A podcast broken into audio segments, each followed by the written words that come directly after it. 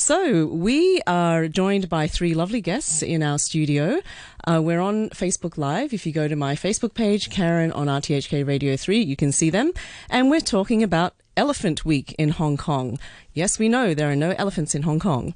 Uh, but that doesn't mean that we don't have uh, some wildlife conservation connections which are closer than you may think. So, joining us to talk about this are Colin Dawson, chairman of the Elephant Foundation, Daniel Ole Sambu, who is a Maasai warrior and the head of Predator Protection Program at Big Life Foundation, and Neville. I'm going to try to say your name. You can correct me if I'm wrong. Neville Kgaugalo Ngomane. Yay! and Neville is a 19 year old, 19 or 20 now? 20. Yeah. Okay, so you, you got older. 20 year old uh, from Bushbuck Ridge who recently won the Young Environmental Photographer of the Year award. So, welcome to all of you. Thanks for coming in today. Thank you. And thank you for making it in today. I know it's not easy to navigate in Hong Kong today. um, so, Colin, first of all, for listeners who don't know, tell us about the Elephant Foundation. Okay, well, we set up uh, about six years ago, and the whole purpose is educating youth in Hong Kong and other people in Hong Kong about the, the, the, difficulties of conservation. And so Hong Kong has a huge role to play, unfortunately, in the ivory trade and the trade in other endangered species. And not many people know that. I mean, so many people say to us, why are you protecting animals 5,000 miles away? And it's like, well, actual fact, Hong Kong is the reason we're needing to protect these animals because Asia is the, the hub for the trade, and Hong Kong, particularly with the ivory trade. So um, we decided that uh, we needed to go and visit schools and talk to kids and students about it. And when we talk to people, we find that 70% of people don't know an elephant has to die to get its ivory. Really? And they just they, think the they think it just falls out. Yeah. Right. So so when we talk to them about it and explain and explain the effects it has on the elephant families, etc., uh, they're horrified. They really don't want to know about it. And so we take the view that that, that you've got to stop the demand for the right. killing to stop. And the best way to stop the demand is for people to decide themselves they don't want it rather than being told they can't have it. Yeah. It's got to be a multi pronged attack because there aren't many elephants left. But if people decide themselves, that's a much stronger way of decision making. Exactly. Um, just give us a sense of how big this uh, trade is in, in wildlife. Well, there, there's about 400,000 elephants left in the wild. And uh, whilst the poaching figures are falling, uh, they're still being killed at about thirty to thirty-five thousand a year. Wow, that's a lot. And it's a huge number. So, so that that works out to be about one every fifteen minutes. So, the only reason elephants are killed are for their ivory, and and that sometimes people use their tails, but it's, it's basically the ivory, and Asia is the the main trading post for right. the ivory. And the demand is still high here. And the demand is high. Um, China's demand has dropped off dramatically since China introduced the ban. China's been trying really hard to, to be very good in that. Um, the countries surrounding China, I think, are the big problem now. Um, wealth is increasing in these places. Thailand, Vietnam, in particular, uh, ivory, rhino horn, pangolins. Um, there's been quite a lot of shipments seized coming from Africa to Asia. Um, uh, this year, particularly, it's been a lot of seizures. Huge numbers of pangolin scales and pangolins have been found in shipments. So the demand is still high in the areas where the governments aren't really stepping up to the plate. Uh, the laws are there, but are they really stepping up to the mm, plate? Okay, yeah. In actual fact, one of the best questions we've had all week from a student was whose side is the government on Mm, good point. exactly. Yes. Um, Daniel, let me let me move to you. Um, so, Big Life Foundation operates in Kenya, correct? Yes. And tell us exactly what you do there. So, yeah, we operate in the southern part of Kenya and uh, uh, some part of Tanzania in uh, a community land called the Nduimet Wildlife Management Area, but uh, mostly in Kenya between four major national parks. Uh, and in between the parks is a community land, a very big one providing dispersal area for wildlife from the parks because the parks are not fenced. So there is a very high interaction between livestock, human being, and wildlife. So there's a kind of uh, a very high human wildlife conflict. And then uh, before we started our operations, there was we recorded very high frequency of poaching in the area.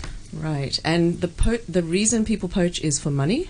Yes, definitely. Yeah, we have two two ways that uh, poaching is happening. One is uh, for commercial purposes, people who want more money, that is driven by greed, and uh, also poaching driven by poverty. Some Okay. people will not get meat, and they definitely want some piece of meat in the table, and and and, and that has also led to them going into the bush, kill small herbivores and large herbivores. But when a large herbivore is killed, that is commercial poaching because you cannot finish meat of a giraffe in, in a family. So definitely Right. some meat of that giraffe will be going to the to the urban centers for, for sale. Mm, okay. So then, how do you stop the poaching? Is it is it just education? Is education enough, or do you have to provide something else? Of course, education has to be there, but the first thing you need to do is to bring in the community to support your programs. You need to involve the community, and I thank the Elephant uh, Foundation. The main theme this year is how to involve communities in conservation. Conservation through cooperation, and uh, that means you need to bring the community in. So, our first strategy was to tell the community the importance of having wildlife in their lands and, and then from there we started now asking them which programs do, do do they want to see working in the area. So the first thing we did is to employ um, most of the uh, uh, most of our ranger 95% of them are from the community and they're not employed by the gov- government. They're employed by the organization.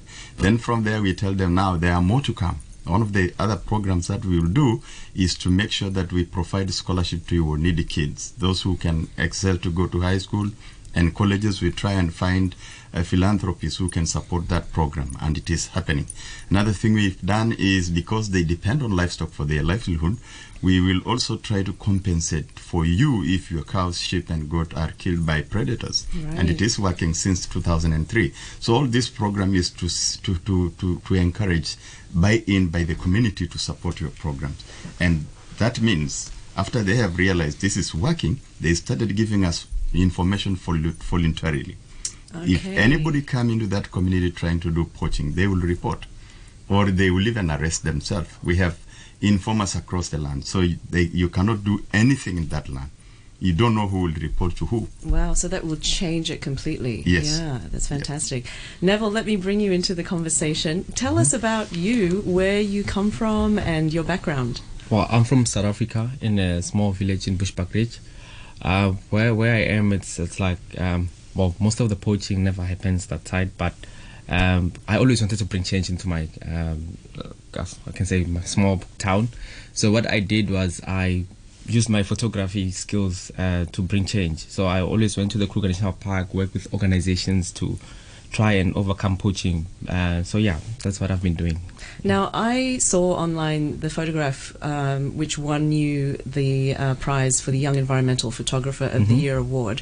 Um, do you want to describe that photo for us, for our listeners? We, Okay. we can't show it, but you can describe it. Yeah, it's pretty amazing. So uh, uh, the photo uh, shows a dehorning, which was uh, happening in uh, South Africa. So what what I did was I took a picture of the guys trying to dehorn the rhino. Dehorning is when you cut off the horn. So we're trying to protect the the the, the rhino not to being poached. So when you cut off the horn, uh, poachers kind of not wanna go to poach that rhino because there's no horn in it. So yeah.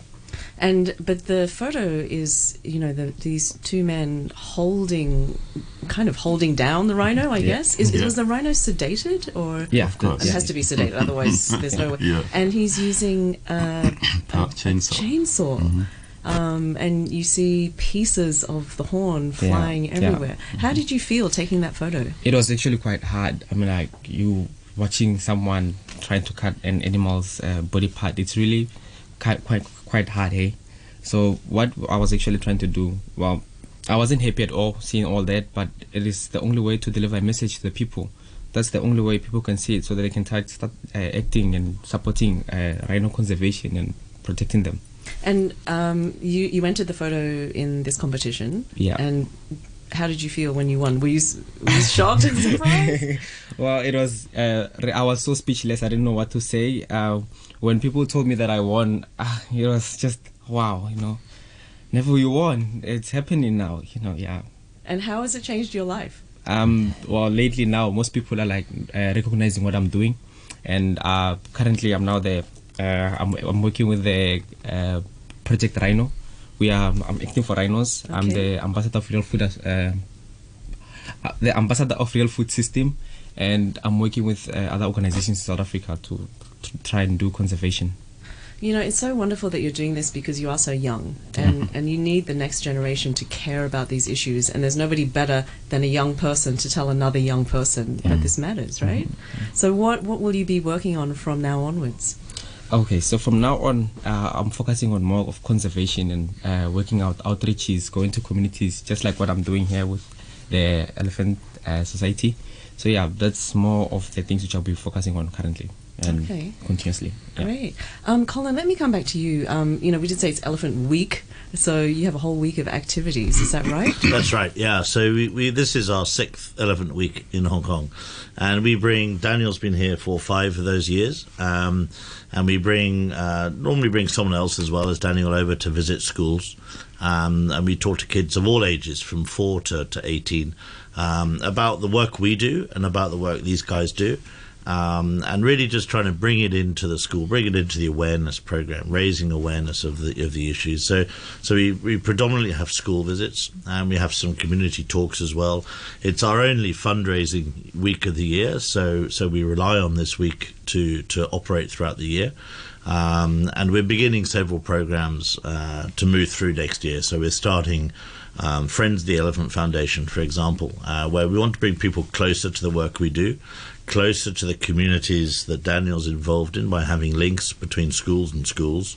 Um, and then we got the Maasai Games next year, which is our big big event next year. We had to postpone it this yeah, year, sadly. you were going to have it this year originally, right? That was the intention, Yeah. but unfortunately, because of what's going on at the moment, we had to postpone that. Yeah. And so um, we're building it up to being a bigger and better event next year. That'll be great. Can you tell us about the Maasai Games? So one of the very clever ways that we work with this community is to try and stop the culture of lion killing by warriors.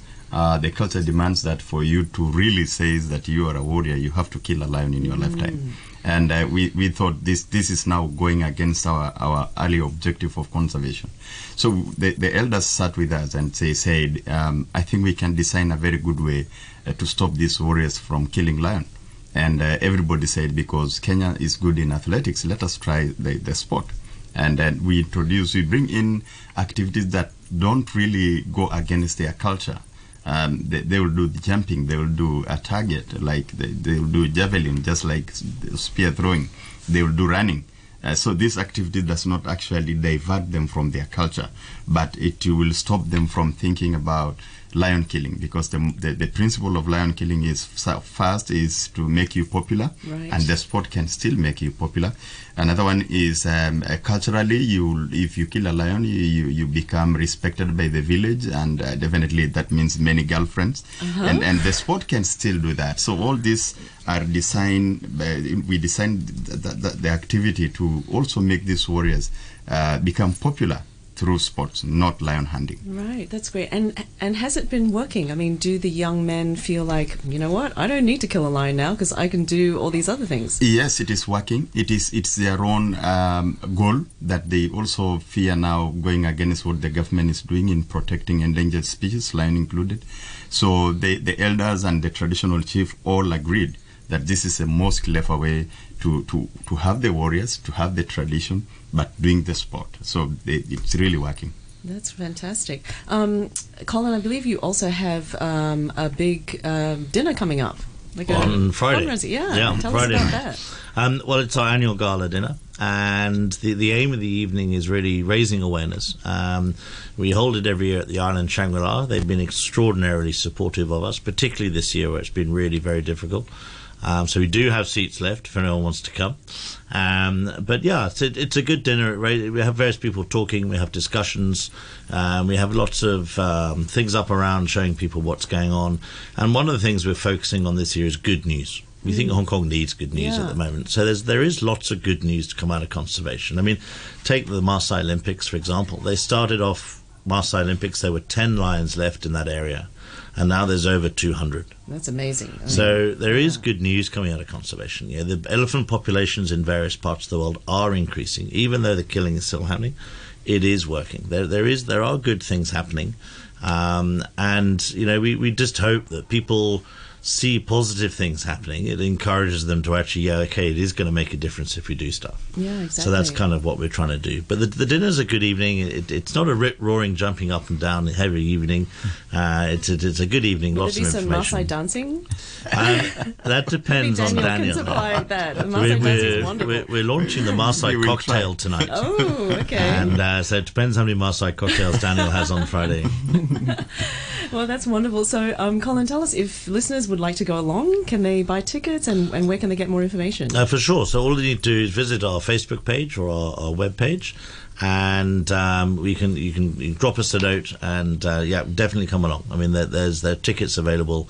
Um, uh, it's easy to get in touch with us. So just just find us on Google. The Elephant Society Elephant. is easy to find there. Fantastic. So um, that's no problem. Yeah. Okay, well, listen, uh, all the best for this week and your school visits. It's been so wonderful to talk to you, and I hope you have a wonderful Elephant Week. Thanks Great. so much for joining me today. Thank, Thank you very much.